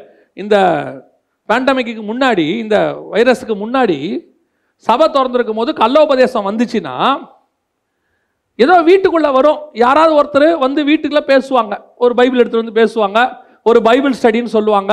நீங்கள் போவீங்க அது கள்ள உபதேசமாக இருக்கும். அப்படியே வருவீங்க. அப்போ கண்டுபிடிச்சிடலாம் பாருங்க. இப்போ அப்படி இல்லையே. இப்போ காற்று மாதிரி கள்ளோபதேசம் வீட்டுக்குள்ளே வருது. செல்ஃபோன் வழியாக வருது. இல்லை உங்களுக்கு ஃபேஸ்புக் வழியாக வருது வாட்ஸ்அப் வழியாக வருது எல்லா பக்கமும் அதான் சொல்லுவேன் இப்போ ஒரு மொபைலும் ஒரு நெட் கனெக்ஷன் வைஃபையும் இருந்தால் போதும். எல்லாருமே பிரசங்கியார் ஆயிடலாம் இப்போ. ரொம்ப ஈஸி முன்னாடி இருக்கிறத விட முன்னாடியாவது பைபிளை தூக்கணும். இப்போ பைபிளே தேவையில்லை. யார் கையிலையும் பைபிளே கிடையாது. இப்போ ரொம்ப ஈஸி ஒரு கையில் மொபைல் ஒரு நெட் கனெக்ஷன் இருந்தால் போதும். வைஃபை கனெக்ஷன் இருந்தால் போதும். உபதேசம் கொடுத்துடலாம். பதினஞ்சு நிமிஷம். இப்போ சபைக்கு என்ன வருது? பக்க வழியாய் பிசாசு உள்ளே சர்பம் கொண்டது தந்திரமான உபதேசம். இதுக்கு இதில் முக்கியமான விஷயம் இதை நீங்கள் இந்த நியாயப்பிரமாணத்தை உலகத்துக்குரியதை இந்த உலகத்தின் மேன்மைக்குரியதான ஆசி உலகத்தின் ஆசீர்வாதத்தை பற்றி பேசக்கூடியதான இம்மைக்குரியதை பேசக்கூடியதான இந்த உபதேசங்களை நீங்கள் ஏற்றுக்கொண்டாலே வசனம் சொல்லுது கற்பு பயிற்சாமா? ஸ்பிரிச்சுவலி ஸ்பிரிச்சுவலி எப்போ நாங்கள் கொடுக்கிற இந்த உபதேசத்தை அல்லாமல் கிருபையின் உபதேசம் அதாவது சுயாதீன பிரமாணம் சொல்ல ஏன்னா இந்த கிருபங்கிற வார்த்தை இப்போ தப்பாக யூஸ் ஆகிட்டு இருக்கு எல்லாருக்கிட்டையும் கிருபங்கிற பேரை தப்பாக யூஸ் பண்ணிட்டு இருக்கிறாங்க. இந்த நியாயப்பிரமாணத்தையும் கிருபையின் பிரமாணத்தையும் மிக்ஸ் பண்ணி சொல்லிட்டு இருக்கிறாங்க. அதை நீங்கள் அக்செப்ட் பண்ணிட்டீங்கனாலே வசனம் சொல்லுது ஸ்பிரிச்சுவலி என்ன போயிருச்சாமா கருப்பு போயிருச்சு. ரொம்ப கேர்ஃபுல்லாக இருந்து கொள்ளுங்க. இந்த உபதேசம் உங்களுக்கு யார் கொண்டு வந்தாலும் உடனடியாக ரிஜெக்ட் பண்ணுங்க. இம்மைக்குரிய ஆசீர்வாதம் நிச்சயம் உண்டு. அதற்கு உபதேசம் தேவையில்லை. அதை சொல்லிக் கொடுக்க வேண்டிய அவசியம் கிடையாது. நான் சொல்றது புரியுதா? மறுமைக்குரிய உபதேசம் தான் தேவை. அதை செய்தால் இம்மைக்குரிய ஆசீர்வாதம் தானாய் வரும். நான் சொல்றது உங்களுக்கு புரியுதா? மறுமைக்குரியதை நீங்க செஞ்சிட்டீங்கன்னா இம்மைக்குரியது தானாவே வந்துடும் இம்மைக்குரியதை மட்டும் செஞ்சீங்கன்னா மறுமைக்குரியது வராது. சபையும் சரி ஊழியனும் சரி பைபிளும் சரி இம்மைக்குரியதுக்காக இது கொடுக்கப்படவே இல்லை. உலகத்தில் கோடீஸ்வரன் ஆக்கிறதுக்கு ஒரு கோடி புக் இருக்கு. பணக்காரனாவது எப்படின்னு எல்லா லாங்குவேஜ்லையும் புக்கும் இருக்கு. ஆனால் பரலோகத்துக்கு போவது எப்படிங்கிறதுக்கு ஒரே ஒரு புக்கு தான் இருக்கு. அது பரிசுத்த வேதாகமம் மட்டுமே. இப்போ நாங்களும் இதிலிருந்து அதையே தான் போதிக்கணும்னு நீங்கள் சொன்னீங்கன்னா அதுதான் கேட்கறதுக்கு நல்லா இருக்குன்னு சொன்னீங்கன்னா நீங்கள் பக்க வழியாக நுழைகிற உபதேசத்தை விரும்புகிறீர்கள்னு அர்த்தம். உங்கள் கற்பை இழக்க நீங்கள் தயாராகி விட்டீர்கள்னு அர்த்தம். ஏன்? இந்த உலகத்தின் ஆசீர்வாதம் ஒரு நாள் எவ்வளவு இருந்தாலும் இதில் ஒரு இன்ச்சு கூட மேலே வராது பாருங்க. இது வந்து ஒரு டஸ்ட் மாதிரி நம்ம உடம்புக்கு டஸ்ட்டு தேவை. தெரியுமா உங்களுக்கு? ஹண்ட்ரட் பர்சன்ட் கிளீனாக இருந்தால் கொரோனா சீக்கிரம் வரும். இம்யூனிட்டி பவர் இருக்காது. சில காரியங்கள் நமக்குள்ள இந்த உலகத்தின் ஆசீர்வாதம் நமக்கு என்ன செய்யப்படுது? இந்த பூமியில் தேவைப்படுது. ஆனால் இந்த டஸ்ட்டு இந்த மண் எதுவுமே பரலோகத்துக்கு வராது. உள்ளுக்குள்ள இருக்கிற ஆத்மா மட்டும்தான் போகும். ஆவி மட்டும்தான் போகும். இது மொத்தமும் கீழே விழுந்துரும் பாருங்க. இங்கே இருக்கிற வரைக்கும் தான் நமக்கு தேவை. நீங்கள் இதையே கான்சன்ட்ரேட் பண்ணிக்கிட்டு இது மேலே போகிற மாதிரி நினச்சிக்கிட்டு ஒரு கூட்டம் உங்களுக்கு என்ன செய்யுது? பிரசங்கம் பண்ணுது. பைபிள் எவ்வளோ அழகாக சொல்லுது பாருங்க. நாங்கள் சொல்லக்கூடிய இந்த உபதேசம் நேரடியாக வருதா? அவங்க சொல்கிற உபதேசம் பக்க வழியாக வருமா? பத்தாம் அதிகாரம் யோவான் எழுதின சுவிசேஷத்தில் ஒன்றாம் வசனம் வாசிங்க பார்ப்போம் பத்து ஒன்று வாசிங்க. ஆட்டு தொழுவத்திற்குள் வாசல் வழியாய் பிரவேசியாமல் வேறு வழியாய் ஏறுகிறவன் கல்லனும் கொள்ளைக்காரனுமாய் இருக்கிறான். நல்லா கவனிச்சு கொள்ளுங்க நானே வாசல் என் வழியாய் பிரவேசிக்கிறவன் உள்ளும் புறமும் மேய்ச்சலை கண்டடைவான்னு கீழே சொல்கிற ஆண்டவர் தான் மேலே சொல்கிறாரு திருடன் தான் பக்க வழியாக வருவான். நாங்கள் சொல்கிற உபதேசம் வேதத்திலிருந்து கொடுக்கிறபடியினாலே நேரடியாக உங்களுக்கு நாங்கள் சொல்லுவதற்கு கர்த்தர் எங்களுக்கு கிருபை கொடுத்துருக்கிறார். அதே நேரத்தில் இந்த பக்க வழியாக நிறைய சில உபதேசம் இருக்குது அது கள்ளன் திருடன். அந்த உபதேசம் திருட்டு உபதேசம். அது கொள்ளுகிற உபதேசம். ஆனால் சொல்லும் நீ சாகவே சாவதில்லைன்னு சொல்லும். ஆனால் அந்த உபதேசத்தை கை கொண்டா நீங்கள் சாவீங்க. நான் சொல்றது புரியுதா? பாம்பு உள்ளே வந்து சொல்லுச்சு நீ சாகவே சாவதில்லைன்னு. ஃபாலோ பண்ண செத்தீங்க. எங்க ஆண்டவர் என்ன சொல்லுவாரு? நீ இப்படி செஞ்சா செத்த சாவேன்னு சொல்லுவாரு. ஆனா அவர் தான் உங்களுக்காக ஜீவனை கொடுத்து காப்பாற்றுகிறவராக இருப்பார். அவர்தான் நல்ல மெய்ப்பன். தாவிது ஆடுகளை மேய்க்கிறது அழைக்கப்பட்டான். ஆனால் ஒரு ஆட்டுக்கு பிரச்சனைன்னு வந்த உடனே தன் கையை சிங்கத்தின் வாய்க்குள்ளே கொடுத்து தன் உயிர் போனாலும் பரவாயில்ல ஆட்டுக்குட்டியை காப்பாத்தனாம் பாருங்க. அவன் தான் நல்ல மேய்ப்பன். இன்னைக்கு நாங்கள் அப்படித்தான் உங்களுக்கு உபதேசத்தை கொடுத்துட்ருக்குறோம் இந்த கடைசி காலத்தில். எதுக்கு சொல்கிறோம் தெரியுமா? உங்களை சில ஓநாய்களும் சிங்கங்களும் கரடிகளும் பக்க வழியாய் விழுங்க பார்க்கறது. இந்த மிருகத்துக்கு மிருகத்தோடைய சவுண்டு ரொம்ப பிடிக்கும். ஆனால் உண்மையான ஆட்டுக்கு மெய்ப்பனுடைய சவுண்டு தான் ரொம்ப பிடிக்கும். மற்ற மிருகம் ஏன்னா அதெல்லாம் ஒரே இனமா? அந்த மிருகத்தோடைய சவுண்டு நிறைய மிருகத்துக்கு புரியும் பிடிக்கும். ஆனால் நல்ல மிருகம் இருக்குல்ல அதுக்கு மெய்ப்பன் சவுண்டு மட்டும்தான் பிடிக்கும். அதுக்கு தெரியும் என் மெய்ப்பன் என்னை காப்பாத்துறதுக்கு சவுண்டு கொடுக்குறான் ஓடிருன்னு ஓடிரும். சில மிருகம் பார்த்துருக்கீங்களா? இந்த மானை பிடிக்க வருகிற சிங்கம் இருக்குல்ல புலி இருக்குல்ல உரிமிக்கிட்டே வராது. தெரியுமா உங்களுக்கு? நான் யார் தெரியுமா? வான்னு கத்திக்கிட்டுலாம் வராது. அப்படியே ஸ்டெப்பு மேலே ஸ்டெப்பு வச்சு பொறுமையாக வரும் அந்த பொறுமையாக வந்து திடீர்னு பாயும் பாருங்க. அது வரைக்கும் இந்த மானுக்கு தெரியாது. பின்னாடி என்ன இருக்குது ஒரு சிங்கம் இருக்குன்னு.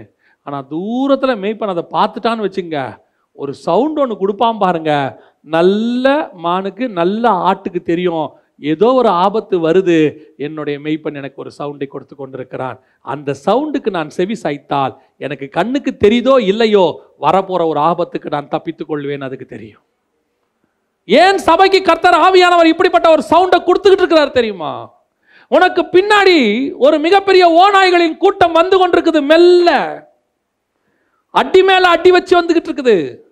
யூடியூப் வழியா வந்துகிட்டு இருக்குது. ஃபேஸ்புக் வழியா வந்துட்டு இருக்குது. கள்ள உபதேசத்தை போதிக்கிற ஓநாய்கள். அப்படியே கொஞ்சம் கொஞ்சமா உனக்கு உலகத்தை போதிச்சு போதிச்சு போதிச்சு உலகத்தில் உள்ள ஆசீர்வாதத்தை சொல்லி சொல்லி சொல்லி உலகத்திலேயே நீ நூறு வருஷம் ஆயிரம் வருஷம் இருக்கிற மாதிரி உன்னுடைய சரீரத்துக்கு குளிர் கிளர்ச்சியை உண்டாக்கக்கூடிய உன் உணர்ச்சியை தூண்டக்கூடிய உபதேசங்களை கொடுத்து உன்னை அப்படியே விழுங்கக்கூடிய ஓநாய்கள் மெல்ல வருது. இந்த மெல்ல வர்ற சவுண்டை தூரத்தில் இருக்கிற ஆவியானவர் ஸ்மெல் பண்ணிட்டு தான் உனக்கு பேசிக்கிட்டு இருக்கிறாரு.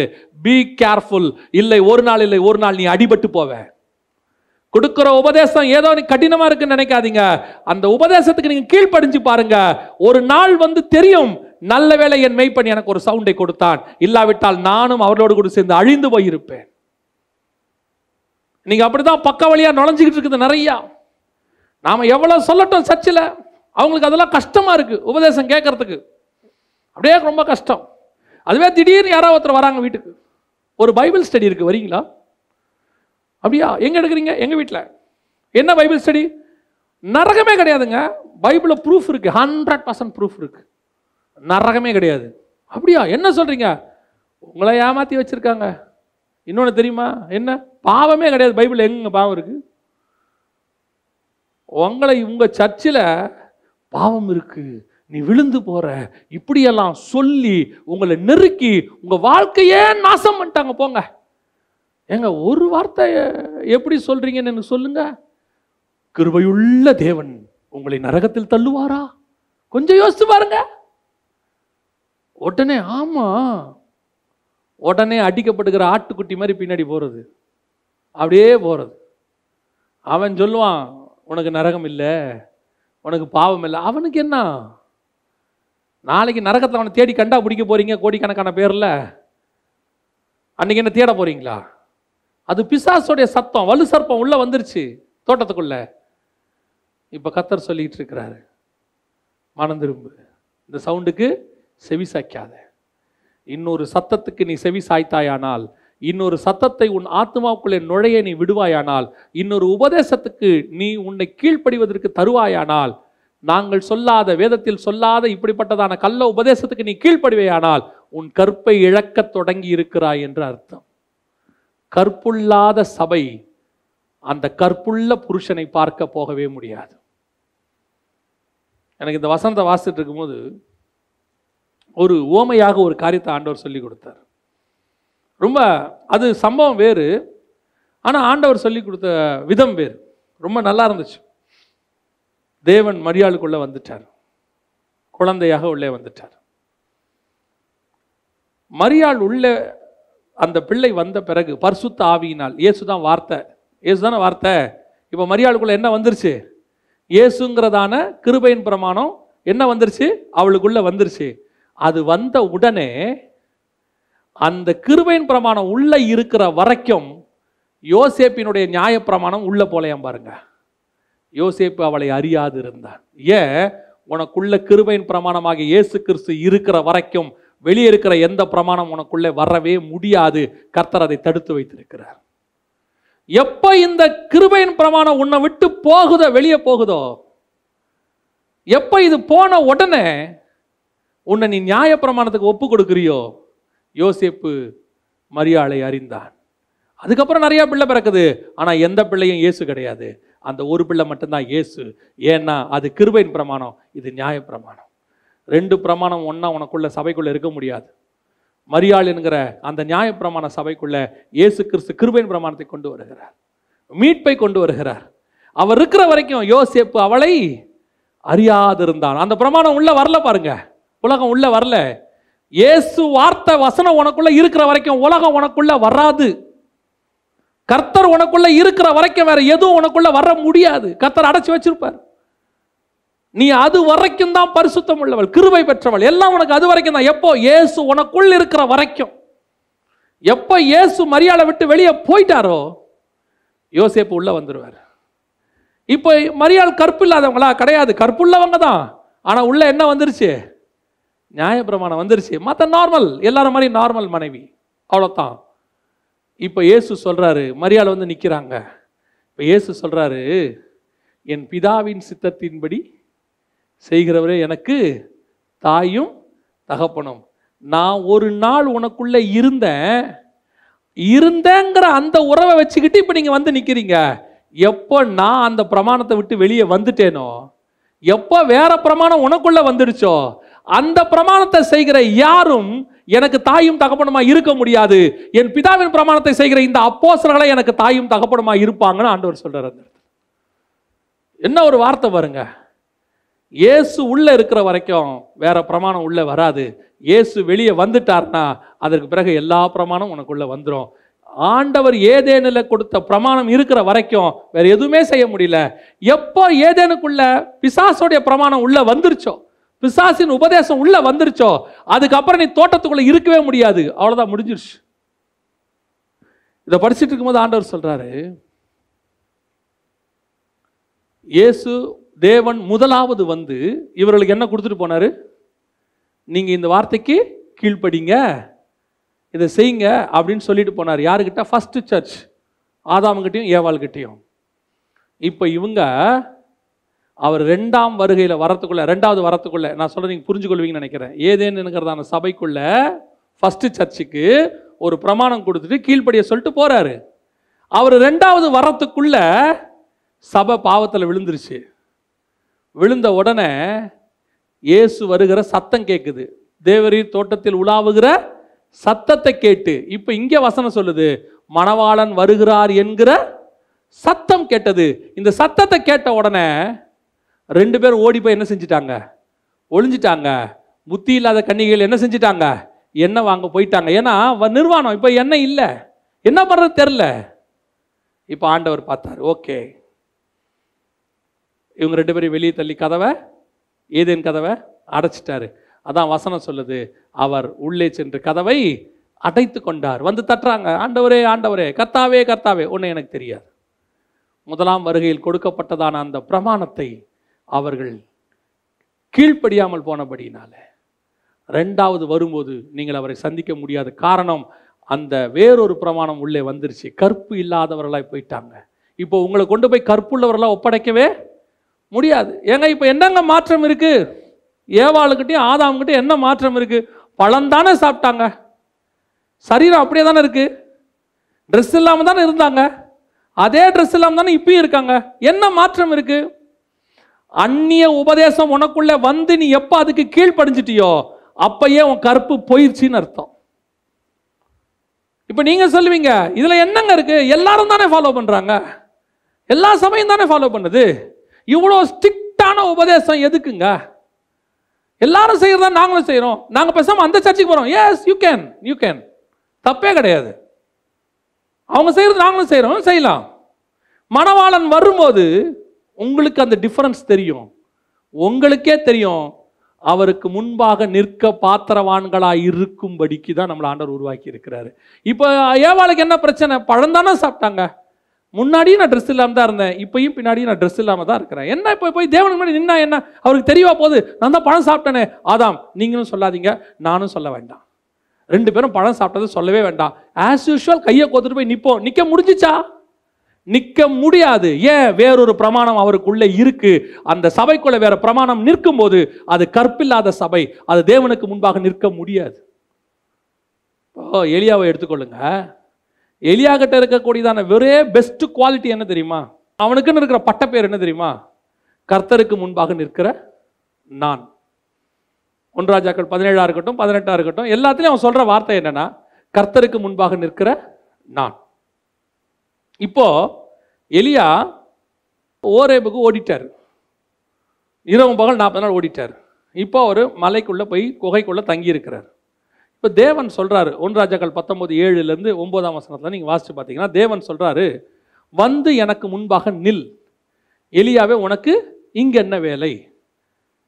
பதிமூணாவது வசனம் வரைக்கும் எலியா அவருக்கு முன்பாக வந்து நிற்கலை ஏன் நிற்கலை எலியா வந்து நிக்க வேண்டியதானே கூப்பிட்டா வந்து நிற்க வேண்டியது தானே ஏன் நிற்கலை எலியாவுக்கு தெரியும். நான் ஓடினதெல்லாம் நல்லா தான் இருந்துச்சு. ஓடுற வரைக்கும் ஒன்றும் தெரில இப்போ இவர் வரும்போது தான் எனக்கு தெரியுது நான் ஏதோ என்ன பண்ணியிருக்கிறேன் மிஸ்டேக் பண்ணியிருக்கிறேன் சாப்பிட்டது அவர் கொடுத்த அப்பந்தான் சாப்பிட்டது பரலோகத்தில் வந்த தண்ணி தான் எல்லாமே அவர் கொடுத்தது தான் சாப்பிட்டேன். அது பலத்தில் தான் நான் ஓடினேன். செஞ்சதெல்லாம் அதை அவருடைய பலத்தில் தான் செஞ்சேன். ஆனால் வேற ஏதோ ஒரு மிஸ்டேக் எனக்குள்ள இருக்கு. ஏன் உனக்கு அந்த மிஸ்டேக்கு என்னமோ தெரில என்னால் அவரை பார்க்க முடியல. என்னால் போய் நிற்க முடியல. ஏன்? நான் சரீரத்தில் எல்லாம் கரெக்டாக இருக்கேன். என் ஆத்மாவுக்குள்ள ப்ராப்ளம் ஒன்று வந்துருச்சு. என் ஆத்மாவுக்கு ஆத்மா மனவாளனை பார்க்க விட மாட்டேங்குது. சில நேரத்தில் சொல்லுவாங்க தெரியுமா? போலீஸ்காரங்க கண்ணை பார்த்து பேசுகிறாம்பாங்க தப்பு செய்கிறவன் எதை பார்த்து பேச மாட்டான்? கண்ணை பார்த்து பேச மாட்டான். கண்ணை பார்த்து பேசுகிறதுக்கு பயம் வரும். அப்படி அலா பாஞ்சிக்கிட்டே இருக்கும். அங்கே பார்ப்பான் இங்கே பார்ப்பான் அப்படி பார்ப்பான் இப்படி பார்ப்பான் இப்படி பார்ப்பான் நேராக பார்க்க மாட்டான். ஏன் பார்க்க மாட்ட? நீ தப்பு செஞ்சதா அவருக்கு தெரியாதே. அது நீ தானே மறைவாக செஞ்சிருக்கிற. நான் மறைவாக தான் செஞ்சேன் ஆனால் என் ஆத்மாவுக்கு தெரியுது. என் ஆத்மாவால் நேருக்கு நேர் பார்க்கவே முடியாது. என் சரீரத்தில் செய்த தவறுக்கே என்னால் அப்படி மனுஷனை நேருக்கு நேர் பார்க்க முடியலனா? என் ஆத்துமாவல் செய்த தவறுக்கு நான் எப்படி என் தேவனை நேருக்கு நேர் போய் பார்ப்பேன்? அதனால தான் மரத்துக்கு பின்னாடி போய் ஒளிஞ்சுக்கிட்டான். இவன் போய் கொகைக்குள்ள ஒளிஞ்சுக்கிட்டான். இவர்களை வந்து தேவன் கூப்பிட வேண்டியிருக்கு. சபைக்குள்ளேயும் அப்படித்தான். எங்களுக்கு தெரியாது பாஸ்டருக்கு தெரியாது ஓ போதிக்கிறவனுக்கு தெரியாதுன்னு நினச்சிக்கிட்டு உன் வீட்டுக்குள்ள கள்ள உபதேசமோ உனக்குள்ள ஒரு கள்ள உபதேசமோ உனக்குள்ளே ஒரு தவறான காரியங்களோ மறைமுகமாக இருக்கும்போது யாருக்கும் தெரில யாருக்கும் தெரில நினச்சிக்கிட்டு இருந்தீங்கன்னா காட் நோஸ் வெரி வெல் கர்த்தருக்கு தெரியும் உன்னால் கர்த்தரை நேருக்கு நேர் பார்க்க முடியாது. ஏன்? உன்னை அறியாமலேயே உன் ஆவிக்குரிய கற்பு போய்கொண்டிருக்கிறது அதான் பைபிள் சொல்லுது உன்னை கற்புள்ள கண்ணிகையாக ஒப்படைக்கணும்னு எனக்கு ஒரு வைராக்கியம் இருக்கு. சில நேரத்தில் வாலிப பிள்ளைங்கிட்ட அப்பா அம்மா ரொம்ப ஸ்ட்ரிக்டாக இருப்பாங்க. எப்போ ஸ்ட்ரிக்டாக இருப்பாங்க அப்படின்னா அந்த வாலிப பிள்ளையோடைய நடக்கையில் அவங்களுக்கு ஒரு பயம் வரும்போது. அவங்களுக்கு ஒரு பயம் வரும்போது இல்லை அவங்க போகிற வழியில் கொஞ்சம் ஏதாவது ஆபத்து இருக்குதுன்னு அவங்க நினச்சாங்கன்னா என்ன செய்வாங்க? எக்ஸ்ட்ரா கேர் எடுப்பாங்க. அந்த போகிற வழியில் யாராவது கிண்டல் பண்ணுற மாதிரி இருந்தால் உடனே இவங்க கூட்டிகிட்டு போய் விட்டுட்டு கூட்டிகிட்டு வருவாங்க. இல்லை அது போகிற வர வழியில் எங்கள் காலத்தில் நான் சொல்கிறேன் முப்பது வருஷத்துக்கு இருபது வருஷத்துக்கு முன்னாடி ஸ்ட்ரீட் லைட்ஸ் இருக்காது. இருட்டாக இருக்கும். அப்படி இருந்தால் நல்ல அப்பாவோ அண்ணனோ என்ன பண்ணுவாங்கன்னா அது அது பஸ் இறங்குற இடத்துல வந்து என்ன செய்வாங்க? நிற்பாங்க நின்று கூட்டிகிட்டு போவாங்க. ஏன்னா அங்கே என்ன இருக்குது இருட்டு இருக்குது என் பிள்ளைக்கு ஏதாவது நடந்துருமோ? எக்ஸ்ட்ரா கேர் எப்போ எடுப்பாங்க? அதே நேரத்தில் இறங்கி நேராக ஒரே ரோடு ரெண்டு பக்கமும் நல்ல வீடு வாசல் எல்லாம் உட்காந்து பேசிக்கிட்டு இருப்பாங்க. வெளிச்சம் இருக்கும்போது அப்பாவே சொல்லுவார் அதான் எல்லாரும் இருக்காங்க நடந்து வந்துரு. எனக்கு இது எதுக்கு ஒரு ஆள் உனக்கு? அப்படிம்பாரு. ஏன் ஒரு ஆபத்து வரும்னு தெரியும் போது we will take extra care அதைத்தான் பவுல் சொல்றாரு. எனக்கு தெரியுது சபைக்குள்ள பிரச்சனை வருதுன்னு. அந்த பிரச்சனை வரும்போது எங்கே உனக்குள்ள ஆவிக்குரிய கற்பழிப்பு நடந்து விடுமோ என்று நான் பயப்படுகிறேன். உன்னை கொண்டு போய் தேவனிடத்தில் கற்புள்ள கன்னிகையை ஒப்படைப்பதற்கு நான் ஆவியிலே வைராக்கியம் கொண்டிருக்கிறேன். இது ஒவ்வொரு ஊழியக்காரனுக்குள்ளேயும் வரணும். ஒவ்வொருத்தனுக்குள்ளேயும் வரணும். என்னை நம்பி கொடுத்த சபையை என்னை நம்பி கொடுத்த ஆத்துமாவை என்னை நம்பி கொடுத்த ஊழியத்தை கற்புள்ளதாக கடைசி வரைக்கும் கொண்டு போய் என் கர்த்தர் கரத்தில் நான் ஒப்படைக்க வேண்டும். அதை நான் விட்டுவிடக்கூடாது நடுவில் சிங்கம் வரும் கரடி வரும் ஓனாய் வரும் கள்ள உபதேசம் வரும். பக்க வழியாய் நுழையும் பின்வாசல் வழியாய் நுழையும். எனக்கு தெரியாம கூட வரும்.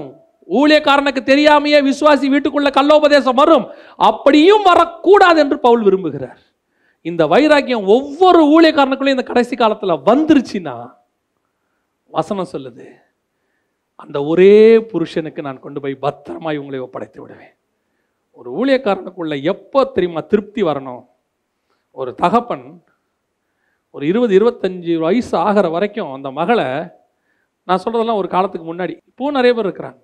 அந்த மகளை வளர்த்து கொண்டு போய் ஒரு கணவனுக்கு திருமணம் பண்ணி இனிமேட்டு அவள் லைஃப் அவன் பார்த்துப்பாங்கிற ஒரு நம்பிக்கை வரும் பாருங்க. அன்னைக்கு தான் அவனுக்கு என்ன வரும்? ஒரு சாட்டிஸ்ஃபேக்ஷன் ஒரு நிம்மதி வரும். இனிமேட்டு அவன் டேக் கேர் பண்ணிப்பான். நம்ம அடுத்த பிள்ளையோடைய வேலையை பார்க்கலாம். இல்லை நம்முடைய கடைசி காலத்துக்கான வேலையை பார்க்கலான்ற திருப்தி அவனுக்கு அப்போ தான் ஆரம்பிக்கும். ஒரு ஊழியக்காரனுக்கு எப்போ தெரியுமா அந்த சாட்டிஸ்ஃபேக்ஷன் வரணும்?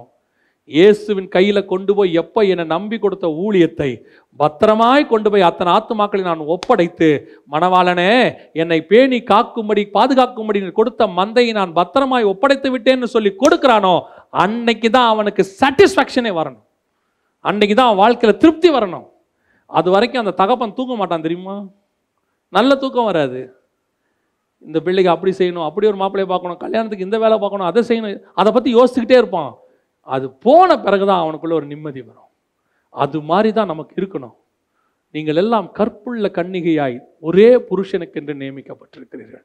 இந்த இடத்துல பவுல் ஒரு காரியம் சொல்றார். அதை மாத்திரம் நான் சொல்லிட்டு முடிக்கிறேன். ரெண்டாவதாக நம்ம அத்தனை பேரையும் ஒரே புருஷனுக்கென்று நியமித்திருக்கிறாராம்.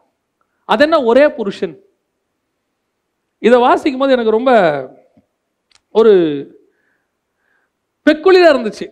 கிறிஸ்து என்னும் புருஷனுக்குன்னா முடிஞ்சு போச்சு தானே? அது என்ன கிறிஸ்து என்னும் ஒரே புருஷனுக்கு அப்படின்னும் போது எனக்கு ஆண்டவர் ஞாபகப்படுத்துனது என்னன்னா நாலாம் அதிகாரம் யோவான் எழுதின சுவிசேஷம். எட்டாவது வசனம். சமாரியா நாட்டாள் ஆகிய ஒரு ஸ்திரீ அங்கே தண்ணி எடுக்க வருகிறாள். அப்படிதானே இருக்குது? வரும்போது பதினெட்டாவது வசனம் வாசிங்க. பதினெட்டு நாலு பதினெட்டு.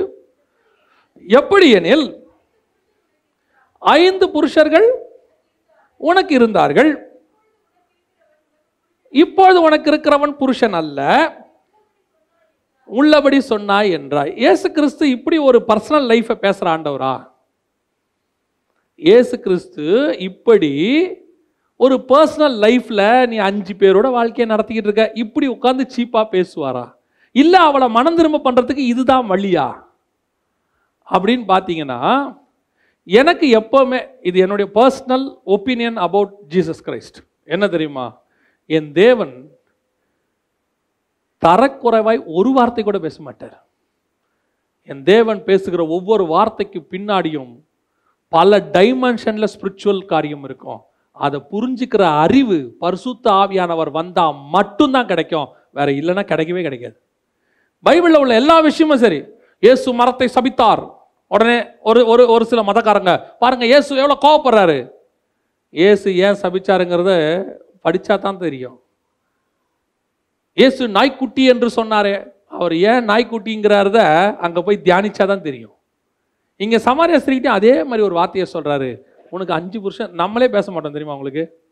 அப்படியே உண்மையாக ஒரு அம்மா கிட்ட இருந்தால் கூட சண்டை போடும்போது வேணால் நம்ம ஆட்கள் என்ன பண்ணுவாங்க?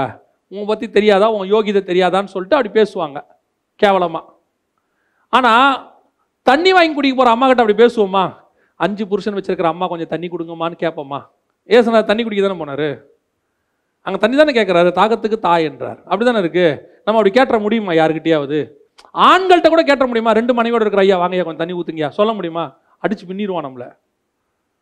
இப்போ ஏசுநாதர் அப்படி கேட்கவே மாட்டார். அவர் ஆவிக்குரிய அர்த்தம் என்ன தெரியுங்களா? ரெண்டு குழந்தையர் பதினொன்று படிக்கும்போது ஆண்டவர் சொல்லி கொடுக்குறாரு சமாரியர்களுக்கு ஐந்து புருஷர்கள்னா ஐந்து கடவுள்கள் உண்டு. ரெண்டு ராஜாக்களின் புஸ்தகம் பதினேழாம் அதிகாரம் இருபத்தி ஒன்பதாம் வசன வாசி சமாரியர் உண்டு பண்ணின மேடைகளில் கோவில்களில் வைத்தார்கள். பாபிலோனின் மனுஷர் சுக்கோத் பெனத்தோத் பாபிலோன் கொண்டு வந்தது சுக்கோத் பெனத்தோத்னு ஒன்று அடுத்து கூத்தின் மனுஷர் நேர்கால் ரெண்டு ஆமாத்தின் மனுஷர் அசிமா மூணு. ஆவியர் நாலாவது நிகோபாசியும் தர்கார் அப்படிங்கிறதையும். அடுத்து ஐந்தாவது செப்பர்வியர் என்பவர் அத்ரமலேக் அன்னமலேக் என்பவர்களையும் ஐந்து வகையான கடவுள்களை வச்சிருந்தாங்க சமாரியர்கள். இவங்க ஐந்து பேர் தான் அவர்களுக்கு தேவர்கள். இந்த சமாரிய ஸ்திரீ எங்க வந்திருக்கிறா இப்போ? யாக்கோபின் கிணறு கிட்ட வந்திருக்கிறா. இப்போ சொல்றாரு உனக்கு ஐந்து புருஷர் இருக்கிறாங்க இருந்தாங்க. அவர் சொல்றாரு ஐந்து புருஷர் இருந்தார்கள். சமாரியாவில் உனக்கு என்ன இருந்துச்சு? அஞ்சு புருஷர்கள் இருந்தாங்கம்மா. இப்போ நீ யாக்கோபு கிணத்துக்கிட்ட வந்துட்ட. இப்போ ஒரு புருஷர் இருக்கிறாரு. எந்த புருஷர்? நியாயப்பிரமான காலத்தினுடைய புருஷர் யூதர்கள். அவங்கள இருக்கிறாங்க. நீ அங்கே ஒருத்தனை கல்யாணம் பண்ணி இப்போ அவனும் கிடையாது. இன்னொருத்தர் நிற்கிறாரு உன் முன்னாடி இவர்தான் உண்மையான மணவாளன்னு சொல்றாரு. ஒரே புருஷனுக்கு ஒப்படைக்கப்பட்ட கன்னி. அங்க வந்து ஜாயின் ஆகுது ஐந்து புருஷர்கள் இருந்தார்கள்னா ஐந்து கடவர்கள் இப்போ நமக்கு எத்தனை கடவர்கள் இருந்தாங்க? எத்தனையோ கடவுள்களை வழிபட்டுக்கிட்டு இருந்தோம் நம்ம. ஒவ்வொன்றும் நமக்கு புருஷர் மாதிரி தான் ஏன் சிலர்லாம் கடவுள்களை புருஷராகவே நினச்சவங்களாம் இருக்கிறாங்க. போய் அதுக்கு எல்லாம் செஞ்சுக்கிட்டு நம்ம செஞ்சுக்கிட்டு இருந்தோம் ஒரு காலத்தில். எத்தனையோ புருஷர்கள் இருந்தார்கள் ஸ்பிரிச்சுவலி இயேசு முழுக்க முழுக்க ஸ்பிரிச்சுவலி ஏன்னா அங்கே திருப்பி கீழே வாசித்து பாருங்க. ஓ, அந்த யோவா எழுதின சுவிசேஷத்தை வாசித்து பாருங்க. நாலாவது வசனத்தில் அவர் எதை பற்றி பேசுகிறார் பாருங்க. உண்மையாய் தொழுது கொள்ளுகிறவர்கள் பிதாவை இருபத்தி மூணாம் வசனம். உண்மையாய் தொழுது கொள்ளுகிறவர்கள் பிதாவை ஆவியோடும் உண்மையோடும் தொழுது கொள்வார்கள்.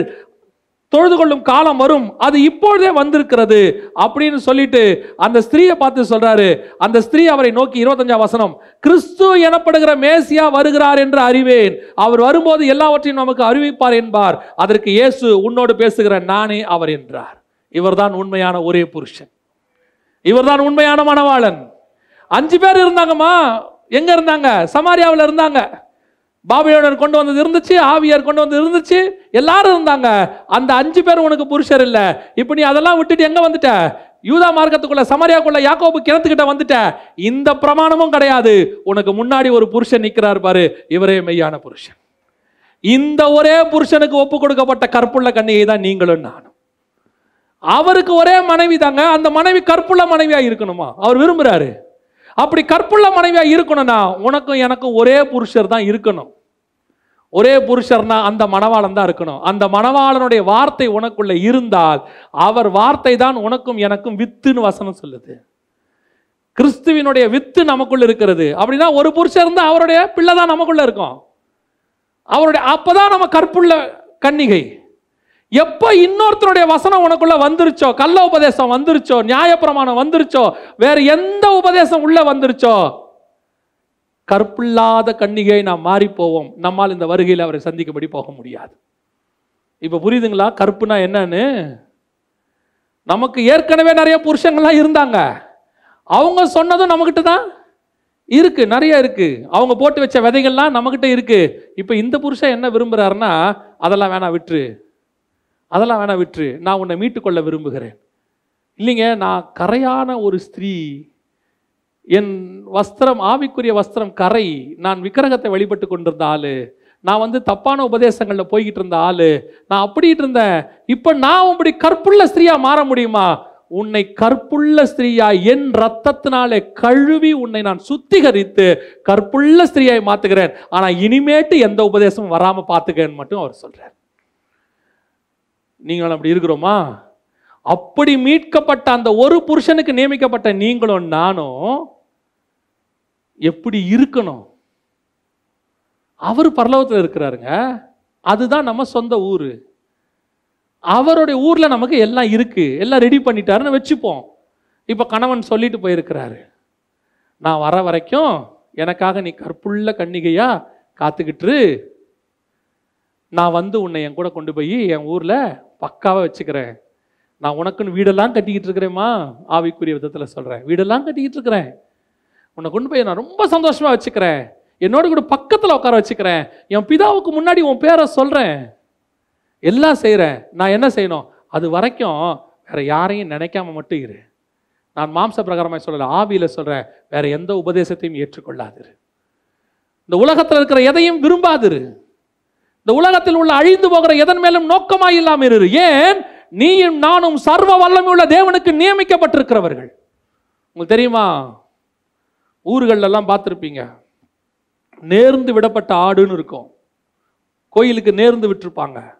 அந்த ஆட்டு மேலே ஒரு பாரத்தை எழுத மாட்டாங்க. அந்த ஆட்டுக்கிட்ட பால் கறக்க மாட்டாங்க. அந்த மாட்டுக்கிட்ட பால் கறக்க மாட்டாங்க. அது பாட்டுன்னு ஊரை சுற்றி ஜாலியாக போகும். அதுக்கு ஒரு மரியாதை இருக்கும். அதை யாராவது அடித்தா அடிக்கிறவனை அடிப்பாங்க. ஏ அது கோயில் மாடு அது என்ன செய்யக்கூடாது? அடிக்கக்கூடாது. அதுக்கு என்ன இருக்குது? அது என்ன வேணா செய்யும். அது பாட்டுன்னு போகும். ஆனால் உங்களையும் என்னையும் கர்த்தர் அவருக்குன்னு நேர்ந்து விட்டுருக்கிறார் இந்த பூமியில். ஓ மேலேயே என் மேலே எவனும் கையை வைக்கவே முடியாது. என்னை தொடுகிறவன் அவருடைய கண்ணின் கருவழியை தொடுகிறான் என்று வசனம் சொல்லுது.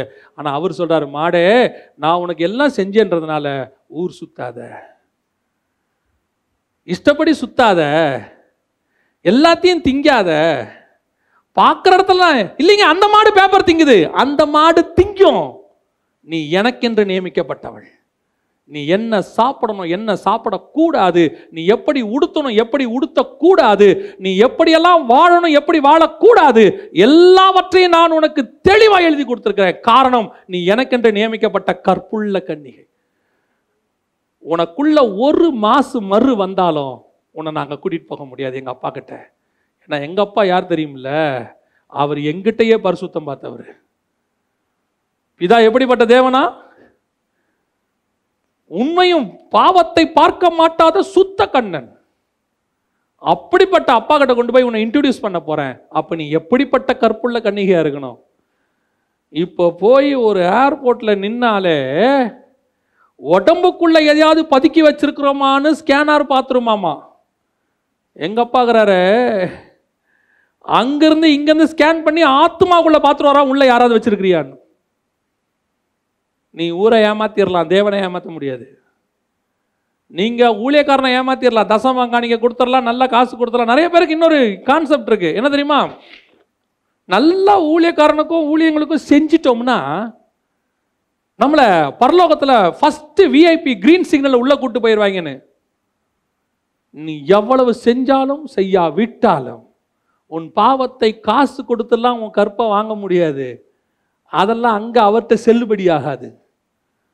பக்க வழியாய் நுழைகிற எவனுடைய சத்தத்துக்கும் செவி சாய்க்காமல் பரலோகத்திலிருந்து விழுந்து கொண்டிருக்கிற சத்தத்துக்கு மட்டும் செவி சாய்க்கிற அந்த விருச்ச விருத்த சேதனம் உள்ள காதுகள் இருந்தால் மட்டுமே நீங்களும் கற்புள்ள கன்னிகை நானும் கற்புள்ள கன்னிகை அவருக்கு முன்பாக நிற்க முடியும். இது உங்களுக்கு கொடுக்கப்படுகிற எச்சரிப்பு தான். எந்த எச்சரிப்பு? எப்படி இருந்தாலும் போயிடலாம் தேவன் அன்பானவர் எதை செஞ்சாலும் போயிடலாம் எப்பேற்பட்ட தியாகியான கணவனும் ஒரு பாவமாக இருந்த விபச்சாரியை கூட ஏற்றுக்கொள்ளக்கூடிய கணவன் கூட எனக்கு நியமிக்கப்பட்ட பிறகு உண்மையாக இருக்கணும் தான் நினைப்பான். அவ விபச்சார வேலை பார்த்தவங்கள கூட இருப்பாங்க. அவங்கள கூட மன்னிச்சு ஆண்டவர் ஏற்றுக்கொள்றாரு. ராகாப்பா ஏற்றுக்கொண்டாங்க ஒரு விபச்சார ஸ்திரிக்கு மன்னிப்பு கொடுக்குறாரு. ஆனால் அதுக்கப்புறம் தேவன் சொன்னது என்ன? இனி பாவம் செய்யாது. இன்னைக்கு நிறைய பேர் சொல்லி தெரியுறாங்க. என்ன பாவம் செஞ்சாலும் இயேசு மன்னிச்சிருவாரு. செய்ய போகிற பாவத்தை மன்னிச்சிருவாரு. என் தேவன் எப்படிப்பட்டவர் தெரியுமா? நீ செய்த பாவத்தை மன்னிக்க நான் தயாராக இருக்கிறேன். ஆனால் ஒன்று இனி பாவம் செய்யாத. ஏன் தெரியுமா? நான் உனக்காக ஒரு கற்புள்ள கணவனாக காத்து கொண்டிருக்கிறேன் நீ எனக்காக கற்புள்ள கண்ணிகையாய் காத்து கொண்டிரு நான் பரிசுத்தராய் இருப்பது போல நீங்களும் பரிசுத்தராய் இருங்கள். இதில் எங்கேயாவது நான் திருப்பியும் சொல்கிறேன் சரீரத்தை விட நூறு மடங்கு நீங்கள் உங்கள் ஆத்மாவில் உண்மை உள்ளவர்களாக இருக்கணும். நிறைய பேர் நம்மகிட்ட இருக்கிற பிரச்சனை என்னன்னா சரீரத்தில் என்ன செய்ய மாட்டோம்? தப்பு செய்ய மாட்டோம். உண்மை உள்ளவர்களாக இருப்போம். கணவனுக்கும் இருப்போம் கர்த்தருக்கும் இருக்கும். ஆனால் எங்கே தப்பு நடக்கும் தெரியுமா? கொஞ்சம் ஆவிக்குரிய வாழ்க்கையில் வளர்ச்சி வர வர வர அந்நிய போதனை என்னும் ஒரு கற்பை கெடுக்கக்கூடிய காரியம் உள்ளே வரும். அதில் ரொம்ப கேர்ஃபுல்லாக இருங்க. கடைசியாக ஒன்று சொல்லிட்டு நான் முடிக்கிறேன். இப்போ ஏவாள்கிட்ட அந்நிய போதனை வந்துருச்சு. எங்கே நுழைஞ்சிருச்சு? தோட்டத்துக்குள்ளே நுழைஞ்சிருச்சு. ஏவாளுக்குள்ளே வந்துருச்சு. அந்த போதனை கருவாகி உருவாகி யாராக பிறக்குது?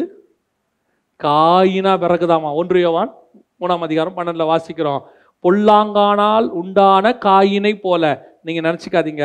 இந்த உபதேசம் வந்த உடனே உங்களுக்குள்ள கிரியை செய்யும். வந்த உடனே தெரிஞ்சிடும் அதெல்லாம் தெரியாது. காயின் பிறக்கிறதுக்கு எத்தனை மாதம் ஆச்சு? இவங்க இவங்க அவங்க பிசாசோட பேச்சை கேட்டு பழம் சாப்பிட்டு அதுக்கப்புறம் தான் ஆதாம் யாரை அறிந்தார்? ஏவாளை அறிந்தார். அதுக்கப்புறம் காயின் எப்போ பிறந்திருப்பாரு? பத்து மாதம் கழிச்சு. அப்போ உபதேசம் உள்ளே வந்து அது குழந்தையா பிறக்கிறதுக்கு எவ்வளோ மாதம் ஆகும்? அப்போ உபதேசம் உடனே தெரியாது. கொஞ்ச நாள் ஆகும். சபைக்குள்ள வந்தது வீட்டுக்குள்ள வந்தது உனக்குள்ள வந்தது. நீ உன்னுடைய கருப்பு போனதே உனக்கு என்ன செய்யாது? ஏவாளுக்கு என்ன தெரியும்? நான் ஆதாம் கிட்ட உண்மையாக தானே இருக்கிறேன். ஒரே புருஷனுக்கு நியமிக்கப்பட்ட கன்னிகை தானே. இல்லை ஏவாள் நீ ஏற்கனவே ஒருத்தனுக்கு இடம் கொடுத்துட்ட உள்ள. இல்லையே பாம்பு கிட்ட பேசதானே செஞ்சேன் நீ பேசதான் செஞ்ச. அவன் வார்த்தை என்னும் விதை உனக்குள்ள விழுந்துருச்சு. அங்கேயே அன்னைக்கே அவன் ஆவிக்குரிய கருப்பு அடி வாங்கிருச்சு. நான் சபைக்கு சொல்லுகிறேன். எந்த போதனையாவது கேட்டுட்டு வந்துட்டு இங்கே வந்துக்கிட்டு அவர் அப்படி பேசுகிறாரு அமெரிக்காவில் ஒரு போதகர் இப்படி பேசுகிறாரு ஆப்பிரிக்காவில் ஒருத்தர் இப்படி செய்கிறாரு நார்த் இந்தியாவில் ஒருத்தர் இந்த மாதிரி பேசுகிறாருன்னு சொல்லிக்கிட்டு இங்கே வராதீங்க. இங்கே கொடுக்குற உபதேசம் வேதத்திலிருந்து கொடுக்கப்படுகிற உபதேசம். உங்களை ஒரே புருஷனுக்குன்னு நியமிக்கப்பட்ட கன்னிகாய் ஒப்படைப்பதற்கான உபதேசம். அந்நிய போதனை உள்ளே வந்துச்சுன்னா ஒரு நாள் இல்லை ஒரு நாள் கண்டிப்பாக அது கற்பம் தரிக்கும். ஒரு நாள் இல்லை ஒரு நாள் அது பிள்ளை பெறும். சபைக்குள்ள வரும். அது சபைக்குள்ள பிள்ளை பிறக்கும். ஒரு நாள் கண்டிப்பா வெடிக்கும். ஏன் தெரியுமா? அது பிசாசோட பிள்ளை சபைக்குள்ள ஒரு நாள் வெடிக்கும். நிறைய ஊழியக்காரங்களுக்கு அந்த விதை விழுந்தது தெரியாது. திடீர்னு பார்த்தா ஒரு மா ஆறு மாதம் கழிச்சு எட்டு மாதம் கழிச்சு பாருங்க சபைக்குள்ள அந்த கள்ள உபதேசம் வெடிக்கும். பத்து பேர் காணாம போவான். ஆ, அந்த சபையில் வந்து எவ்வளவு அழகா அங்கே போனவங்கெல்லாம் கார் வாங்கிட்டாங்க. அங்கே போனவங்களாம் கார் வாங்குவாங்க. அமெரிக்காவுக்கு போனால் கூட தான் கார் வாங்கிடுவாங்க யூகேக்கு போனால் எல்லாரும் கார் வாங்கிடுவாங்க ஏன் தெரியுமா? டூ வீலரில் போக முடியாது அங்கே. குளிர் அப்படி இருக்கும். அங்கெல்லாம் கார் சீப்பாக கிடைக்கும். எல்லாரும் கார் வாங்கி கார் வாங்குறவன்லாம் கரெக்டானவன்லாம் அர்த்தம் இல்லை. என் சபைக்கு வரவெல்லாம் பரலோகத்துக்கு போவாங்கிற கான்ஃபிடென்ட் எனக்கு என்னைக்கு வருதோ அன்னைக்கு தான் அது கற்புள்ளதான சபை. சபைக்கு நீங்கள் அதுக்கு தான் வந்தீங்க. அதை மட்டும் மனசில் நல்லா வச்சுக்கொள்ளுங்க.